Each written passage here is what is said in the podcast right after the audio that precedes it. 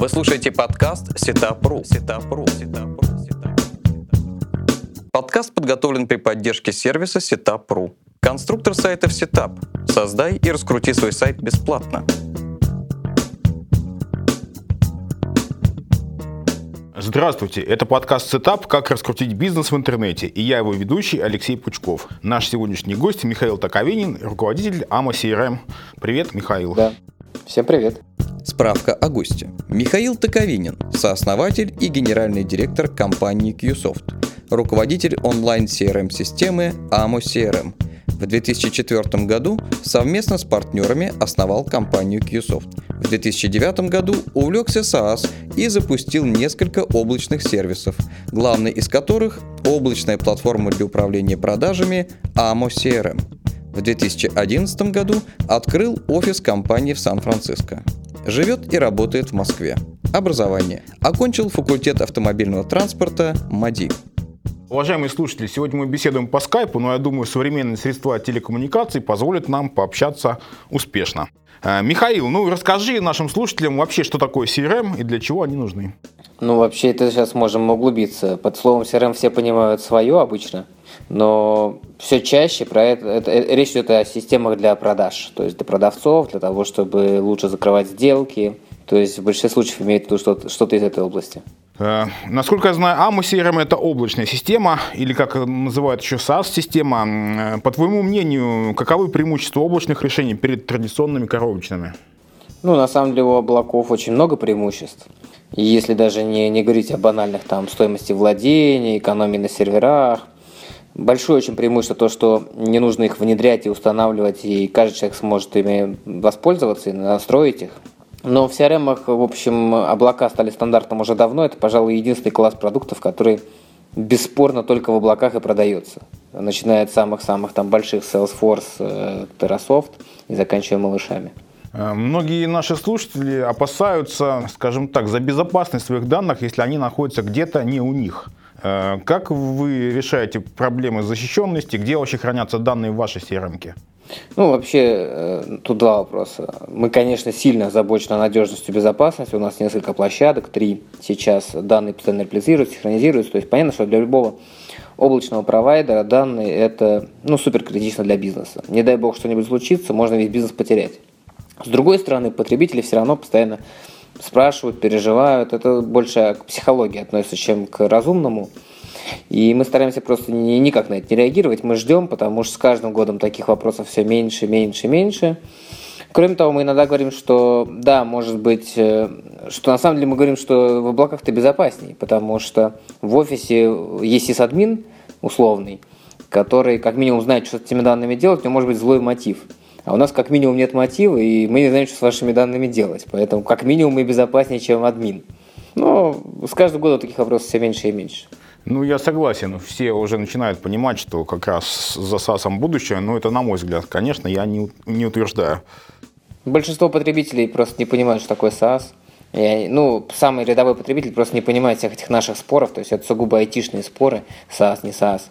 А обычные люди вообще ничего не понимают в этом смысле. Они даже не понимают разницы. Ну, ну, люди же понимают, что если не надо ничего устанавливать и настраивать, то это плюс. Соответственно, в SaaS... Ну да, про, про, просто, просто это удобно. Они да. зарегистрировались, начали пользоваться и все. Да, в SaaS зарегистрировался, зашел, начинай работать. Не надо заморачиваться со всем остальным. Да, да, да. Так, а для кого вообще рассчитан ваш продукт? Кого вы считаете своей целевой аудиторией? Ну, тут оригинально. Мы, многие думают, что мы для среднего малого бизнеса, но мы всегда говорим, что мы для малых рабочих групп. То есть наш целевой клиент – это отдел продаж численностью от 3 до 30 человек, вот. Вне зависимости от размера компании. То есть это может быть очень маленькая компания, состоящая сплошь из продавцов, и может быть очень большая, в которой есть небольшой отдел продаж. То есть наш основной клиент – это именно отдел продаж, руководитель отдела продаж или коммерческий директор. Даже не топ, не владелец, не директор. Это именно на продажников рассчитано, да? Да, в этом, в этом есть определенная оригинальность нашего позиционирования, что мы не продаемся через обычных так называемых ЛПРов, там, гендиректор или владелец, а мы продаемся именно в отдел. То есть такой оригинальный у нас фокус. Э, то есть, получается, все ваши фичи и все ваше развитие нацелены именно на интерес отдела продаж? Да, потому что их потребность в CRM, во-первых, самая ясная, самая прозрачная, там проще всего сделать понятный продукт. Кроме того, у, у них такая забавная особенность, довольно неплохая мотивация улучшать свою работу, повышать эффективность, потому что часто они получают премию от, э, ну, зарплату от объемов, от результата, и у них довольно много власти, чтобы использовать разные продукты, ни с кем особо не советуюсь. Поэтому это такая очень удобная аудитория, и им можно именно вот на них фокусироваться и продавать продукт.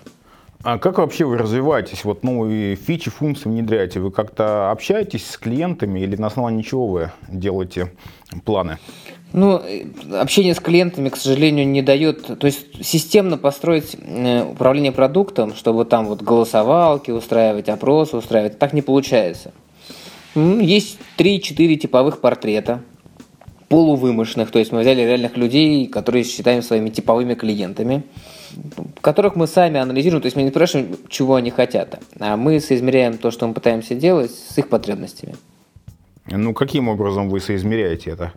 Да очень просто. Вот э, есть идея, мы хотим такую функцию. Ну, идей, идей очень много, идей всегда слишком много. То есть у нас там в туду листе сейчас несколько сотен потенциальных функций. Каждую функцию прогоняют на такой условный тест, типа, а вот Василию Ивановичу понравится, а ему зачем? А как он это будет использовать? А как это, какую пользу принесет в его бизнесе? И просто вот такой примитивной работой аналитической, опрашивая друг друга, мы принимаем решение, делать или не делать ту или иную функцию. Э, насколько я знаю, в вашем сервисе есть несколько тарифных пакетов. Э, а есть ли какая-нибудь статистика, какой из пакетов пользуется наибольшим спросом? Ну, у нас тут было, были изменения. На самом деле, до прошлой недели был один тарифный пакет.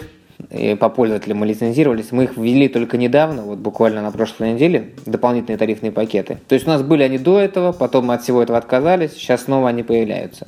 Спасибо, может быть, кризису, может быть, тому, что мы сейчас делаем новые функции.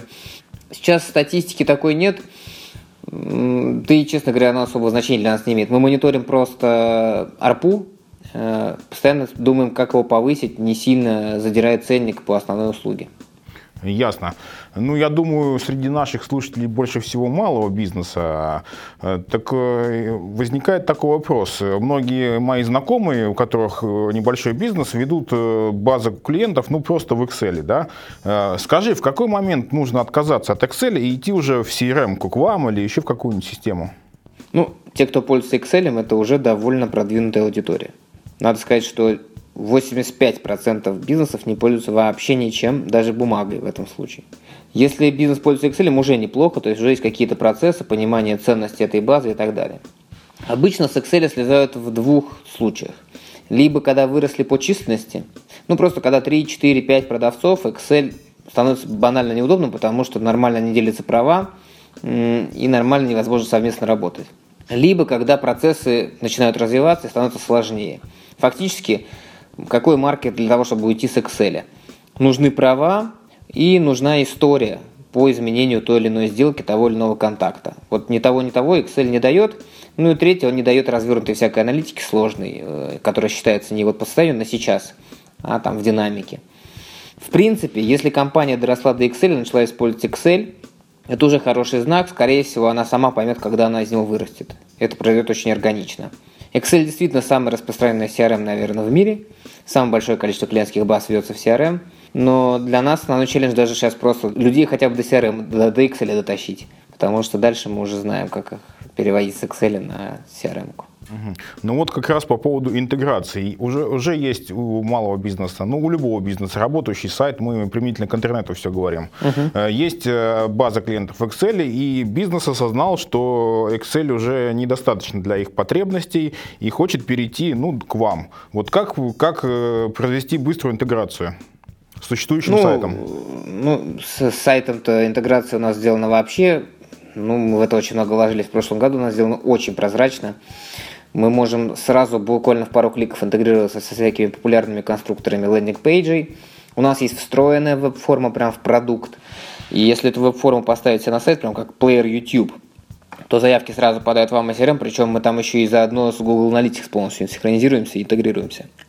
Вот. Из Excel понятно, что данные импортируются, опять же таки, все поставщики очень сильно заморачиваются на то, чтобы это был качественный импорт – чтобы действительно пару кликов и все импортировалось. Поэтому вот в таком кейсе трудностей вообще никаких не составит. Если ему нужно интегрироваться дальше, там уже есть какие-то нюансы, например, телефонии интегрироваться. Какие-то провайдеры легче интегрируются, какие-то сложнее. Например, с рассылками интегрироваться, там, это мы тоже умеем делать легко. А бывают более сложные конструкции интеграции. Вообще тема интеграции, она такая, в общем, популярная. И на самом деле одно из больших преимуществ облачных решений – это вот их потенциал по интеграциям друг с другом. Это один из факторов, зачем их вообще выбирают, который делает их намного привлекательнее коробок. Ты упомянул телефонию, рассылки. Ну вот, допустим, возьмем колл-центр. Не подскажешь вообще, как правильнее поступить? Э, развивать свой, свой колл-центр, ну где-то на стороне, или сразу прийти к вам и там уже телефонию делать? Ну, колл-центр точнее. Ну, вопрос колл-центра – это не вопрос технологий, это скорее про бизнес вопрос. Конечно, если компания, ну, от честности зависит, я скажу так. Если у вас 50-60 продавцов, или вам нужно сотни их, то, наверное, аутсорсинговый колл-центр и, и ваша воронка, и ваш скрипт, и ваша продажа примитивная, то, конечно, аутсорсинговый центр будет вне конкуренции. Чуть, если начинаются какие-то сложные скрипты, какие-то сложные конструкции или небольшая численность персонала, то свой колл-центр становится выгодней. Делать или не делать свою CRM для колл-центра или использовать готовые вроде нашей, опять же таки зависит от объемов. Если это супер большой проект там, на 100-200 э, звонящих людей, миллионы минут, то это оправдает в том числе разработку кастомного решения, и, наверное, тогда это будет оправдано. Если это колл-центр в 10-20 продавцов, ну, точно нужно использовать готовое решение вроде AMA CRM или подобного. Но в большинстве случаев колл-центры, конечно, делают свои, просто потому что объемов сумасшедших ни у кого нет, да и скриптов таких уж примитивных тоже не часто встречаются. Э, Михаил, ты упомянул, что у вас есть интеграция с системами аналитики и ведущими. Соответственно, насколько я понимаю, любые современные системы аналитики позволяют отслеживать э, э, некие цели. Возможно ли отслеживать цели в рамках вашей CRM? Ну да, во-первых, есть встроенная вся эта отчетность на тему того, что происходит с заявками, следами, какая конверсия по воронке и так далее. Но одна из классных штук, которую можно делать, и которая у нас, например, встроена по умолчанию, это интеграция с Google Analytics, то есть когда на нашу сторону передается чуть больше информации по лиду, по какому ключевому запросу пришел, по какой компании пришел, и мы можем у себя воронку анализировать по, там, в том числе по компании. А мы со своей стороны обратно в Google Analytics передаем информацию о совершенной продаже. И в Google Analytics появляется не только цель там, заявка, но и цель продажи, причем еще и с бюджетами. Ну и, соответственно, дальше маркетологи могут на своей стороне уже посмотреть чуть лучше, какой канал приносит реальные продажи. Классная штука, мы ее сделали в прошлом году, причем она делалась, получилось сделать ее очень легкой. Хотя, честно говоря, я пока не вижу бума на подобную связку, чтобы вот люди, правда, действительно ей пользовались и говорили, да, да, это круто. Это, может быть, звучит немножко неожиданно, но пока бизнесы не доросли до таких вот конструкций, чтобы вот прям насквозь анализировать все.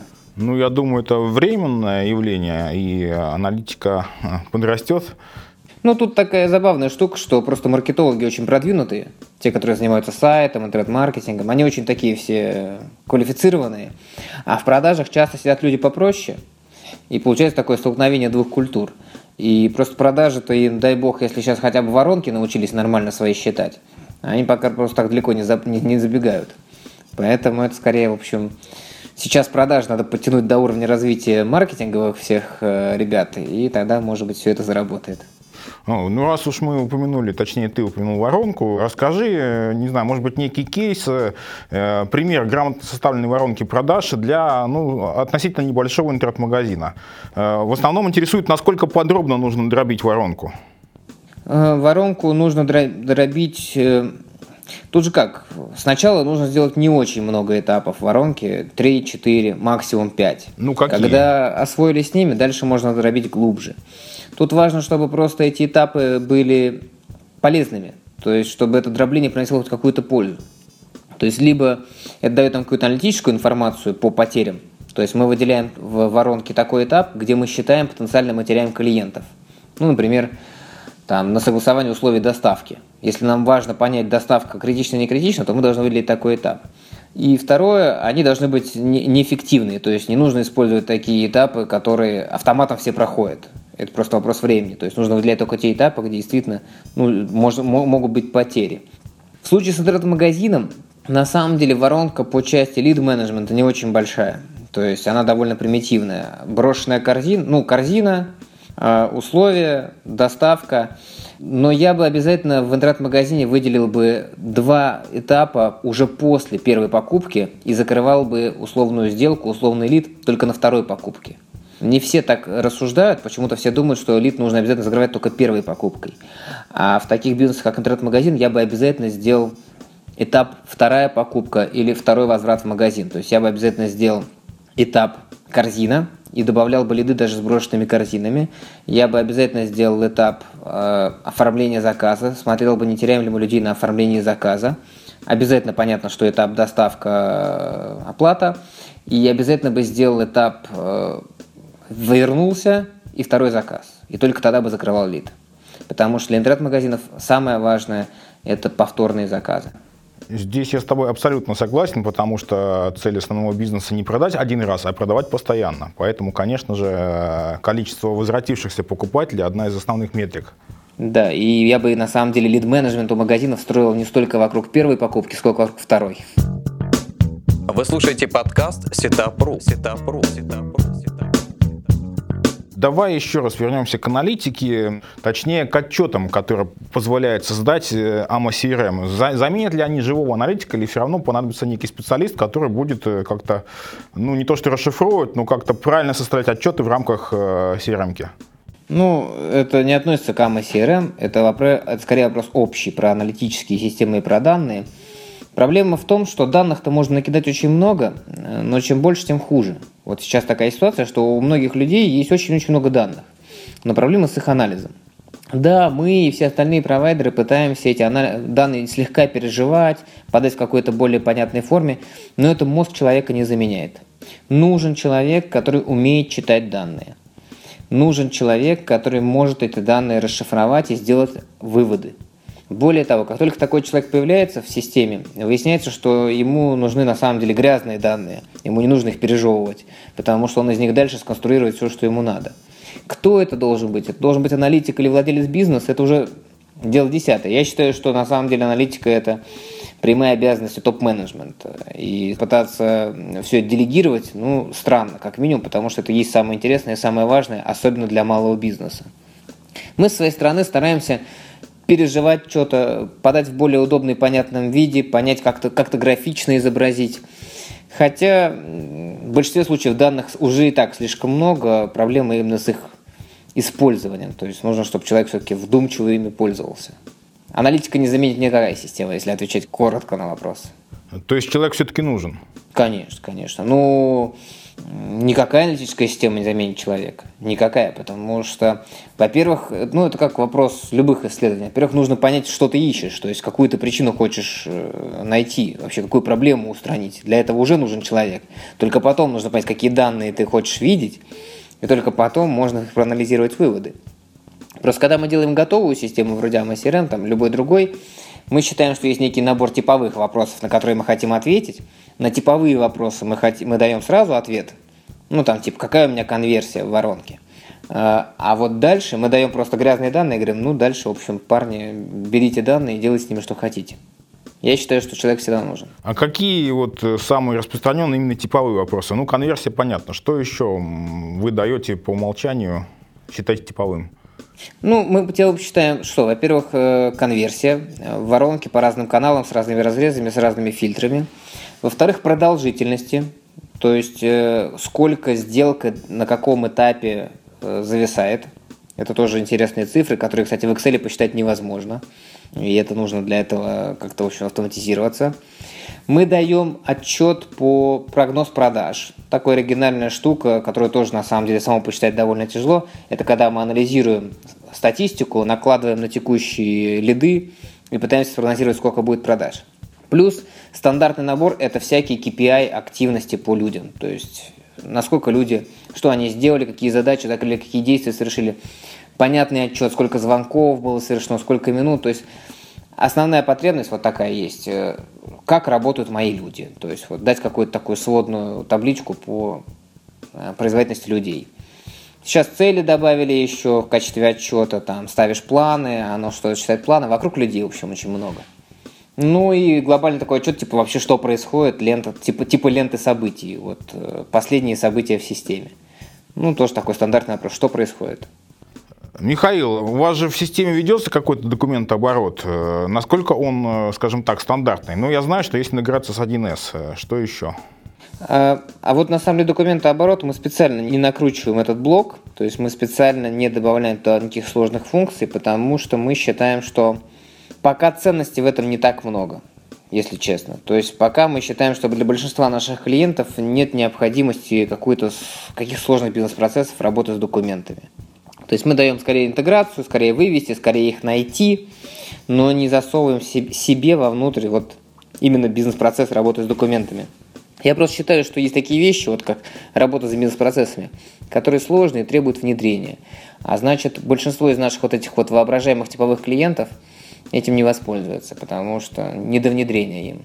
Ну вот пример из практики. Допустим, я владелец какого-то бизнеса, у меня есть какие-то свои бизнес-процессы налаженные, которые как-то документируются, решил подключиться к вам. Как мне э, вот интегрироваться с вами, интегрировать свои бизнес-процессы в AMO CRM? Ну, в данном случае мы просто говорим, мы даем карточку сделки, карточку контакта, и даем кучу интерфейсов, чтобы все документы по этой сделке этому контакту можно было найти в AMA Но все, что касается непосредственно генерации документов, переработки документов, про, про, про, прогона их по какой-то цепочке согласования, это мы все говорим, делайте на другой стороне. Сюда выкладывайте скорее как сводку для того, чтобы можно было их найти. Ну, даже если мы там говорим про генерацию счета, то тоже счет генерится на той же 1С, например, а здесь просто выкладывается итоговый вариант, чтобы просто можно было найти. Э, ясно. Мы в начале нашей беседы говорили о преимуществах SaaS. Э, а нет ли у вас э, какой-нибудь статистики, как, как часто переходят в SaaS-системы, ну, в частности, к вам, из коробочных CRM, и как часто переходят обратно, есть ли вообще такие случаи? Случаев таких, конечно, безумно много, особенно из переходов в коробку в облако. Точнее, даже это выглядит так, то есть есть какое-то коробочное решение, недоделанное, недовнедренное, недоиспользованное – на него плюют и запускают заново. Э, цифр вот таких количества переходов, конечно, мы не знаем, но мы знаем другое. Мы знаем динамику вообще по рынку. То есть мы знаем, что классическая IT-коробки все стагнируют, все облака растут на сотни-сотни процентов. При этом вообще рынок, в общем-то, так быстро не растет. А значит, что это просто облака отжирают доли от коробок. Причем растут все. То есть вот я знаю все данные по нам, по другим коллегам меряются все сотнями процентов роста. И это, конечно, свидетельствует о том, что бизнес ну, очень активно переходит в облака. Очень. Есть ли примеры, когда переходит из облаков в коробку? Тоже есть. Э, но скорее совсем в enterprise сегменте, когда облака используются для того, чтобы попробовать какой-то класс продуктов, бизнес понимает, что такой класс продуктов им нравится, и готовы идти дальше и инвестировать больше в внедрение. То есть Основной, основной драйвер роста облаков – это плохо внедренные коробки, скажем так. Большинство коробок просто не используют, они недовнедрены. А облака легкие, понятные, простые, и с ними получается. А всем ли достаточно того функционала, что есть в облаках? Конечно, нет. Но тех, кому недостаточно, их меньшинство. То есть, ну, с чем бы это сравнить? Э, ну, пусть будет, а, фотография, отличный пример фотография. Большинство людей в восторге от фильтров в Инстаграме. Помогает ли это фотошопу? Вот Инстаграм и Фотошоп. Вот, э, вот приблизительно вот то же самое. Большинство коробок больших, тяжелых, дорогих, да, это супер инструменты, их можно кастомизировать, можно творить чудеса, доработки сложные. Но продукт не массовый, продукт для профессионалов. И когда обычный человек пытается воспользоваться таким продуктом, обычно он просто мучается. А тут появляются такие легкие штуки, чтобы делать э, легкие задачки. И они оказываются востребованными. А, Михаил, э, ну, в последнее время, да уже, собственно, не в последнее время, а много лет подряд э, растет мобильный сегмент, э, заходы с мобильных устройств всяких. Эм, много ли аудитории работает с CRM-ками, ну, в частности, с вашей, через различные мобильные устройства? Может быть, есть уже мобильные приложения? И мобильные приложения есть, и наш веб-интерфейс. На самом деле мы в прошлом году полностью оптимизировали под тач, под палец, под свайпы и так далее. То есть мы просто пошли на редизайн, э, где не будет мышки. Это такая серьезная штука для интерфейсники, они понимают, то есть отказались от маусоверов там и так далее. Потому что доля мобильников растет драматически просто, просто драматически. Причем происходит сейчас такая история, что ну, процентов 70 пользователей пользуются обоими версиями, и мобильной, и веб-версией. И мобильный часто рассматривают как такой облегченный интерфейс. Но мы видим и другой тренд, что мобильный часто становится основным интерфейсом. И вот это как бы такая, как, такое серьезное изменение. То есть, когда люди вообще начинают с мобильного и мобильным же заканчивают. И это, в общем, такая серьезная история. Я, я ждал какого-то бума планшетов в последние годы, но его почему-то вот сейчас не происходит. Это может быть, в общем, вот, вот это единственное, единственное что-то такое оригинальненькое. А мобильники, да, мобильники играют огромную роль. А если вот статистика по проценту, если мы знаем все проценты заходов с мобильных устройств на сайты, то есть ли статистика по проценту использования CRM с мобильных устройств? 60% 60 юзеров используют мобильные устройства, да. А, ну это очень... Это... Эпизодически, может быть, от раза к разу, но 60% ставят себе приложение и хотя бы раз точно пытаются воспользоваться. Это очень большой процент, на мой взгляд. Это огромный процент. Это практически все. Да. Вы слушаете подкаст Сетапру. Сетапру. Сетапру. Ну и традиционный мой вопрос. Э, что будет дальше, как будет развиваться CRM, что будет в CRM будущего, к чему стремиться? На самом деле, я раньше не думал, что рынок CRM относительно поделенный и относительно устоявшийся. Сейчас мне кажется, что мы переживаем настоящее торнадо, и рынок CRM действительно в ближайшие годы ну, ждет бурный рост. Я думаю, что будет хорошая сегментация, то есть появится, будет, окончательно отстроятся CRM для продавцов, CRM для маркетинга, CRM для работы с розницей, с программами лояльности. Будут, будут появляться лидеры, которые будут занимать очень хорошие доли рынка. Это отчасти похоже на то, что происходило с бухгалтерией, например, там, не знаю, в 93 году. Когда вроде как о, все способы автоматизировать бухгалтерии уже были, но еще не было такого сумасшедшего распространения. Я не жду каких-то супер революций или супер ноу-хау или супер идей, потому что просто на этой фазе рынка никому уже не нужны ноу-хау, идеи и так далее, все уже как бы придумали. Сейчас основной челлендж – это дотянуться до максимально широких слоев бизнесменов и населения. И именно это самый большой челлендж. То есть фундаментально продукты в ближайшие 2-3 года сильно не поменяются. Скорее будут просто биться за охват. Есть какие-то отдельные функции, которые там будут, которых не будет, но, в общем, это не, не бог весь как интересно на самом-то деле. По твоему мнению, получается, что рынок не разогрет, если все бьются за охват, за расширение? Он, он сейчас на этапе взрывного роста, скажем так. Как То раз мы греется, вышли из да? фазы... Да, мы прошли фазу ранних последователей, мы прошли фазу пропасти, и мы вышли в народ. То есть э, обычный бизнес начинает покупать и использовать в своей повседневной работе. И начинается такая очень классическая, классическая торнадо. А как с конкуренцией обстоят дела? В России или в мире? В России. А в России ее немного. Традиционно конкуренция слабая, игроков мало. Мы еще до прошлого года скорее с западниками тут конкурировали, но курс, курс рубля их окончательно вынес. То есть они и так-то, в общем, э, чувствовали себя не очень хорошо на российском рынке, но сейчас их окончательно отсюда вынесло. Э, конкуренция в России слабенькая, как и на любом другом рынке, поэтому, в общем, можно назвать это халявой в каком-то смысле. В мире сложнее. В мире есть сильные конкуренты, есть очень заметная острая конкуренция, трафик дорогой, лиды дорогие, идет настоящая битва. Ну, я рад. Я хотя не знаю, радоваться или переживать, что пока на российском рынке так все радужно. Или это все-таки плохо отсутствие конкуренции? Это, это проблема российских компаний, российских рынков в том, что российский рынок, с одной стороны, такой неконкурентный, а с другой стороны, довольно большой. Это очень заманчиво здесь и остаться. Да. И это в каком-то смысле развращает нас, делает нас менее конкурентными на мировом рынке, что здесь, здесь уже хорошо, здесь уже вкусно, денежно, сыто, а в то же время довольно защищенно. И это, конечно, не помогает нашим западным амбициям, потому что когда здесь все так сытно, так легко, ну, как АвтоВАЗ в 98-м приблизительно, ты можешь оказаться очень неконкурентным для Запада. Понял. Ну, я думаю, когда настанет время, э, как, как водится у нас в России, клюнет петух, жареный в одно место, и сразу станем конкурентными. Ну, мы на самом деле всегда пытаемся э, не расслабляться и на Западе конкурировать, и продолжаем это делать. Ну, в общем, сейчас опять, сейчас, сейчас опять в России стало, стало опять легко, слишком легко. Поэтому не знаю, петух это или не петух, но, в общем, нам тут облегчили задачку опять. Э, ну что ж, э, я не знаю, как это прокомментировать. Э, вот в нашем сегменте мы, например, не заметили, что падение рубля как-то облегчило задачу, тем более сейчас рубль опять растет. Ну что ты пожелаешь нашим слушателям, ну кроме того, что пользоваться CRM-кой? Я им пожелаю начать больше думать о лидах и так называемой второй конверсии. То есть, может быть, трафик стал дорогой, реклама стала дорогая, в интернете трафик тоже очень дорогой.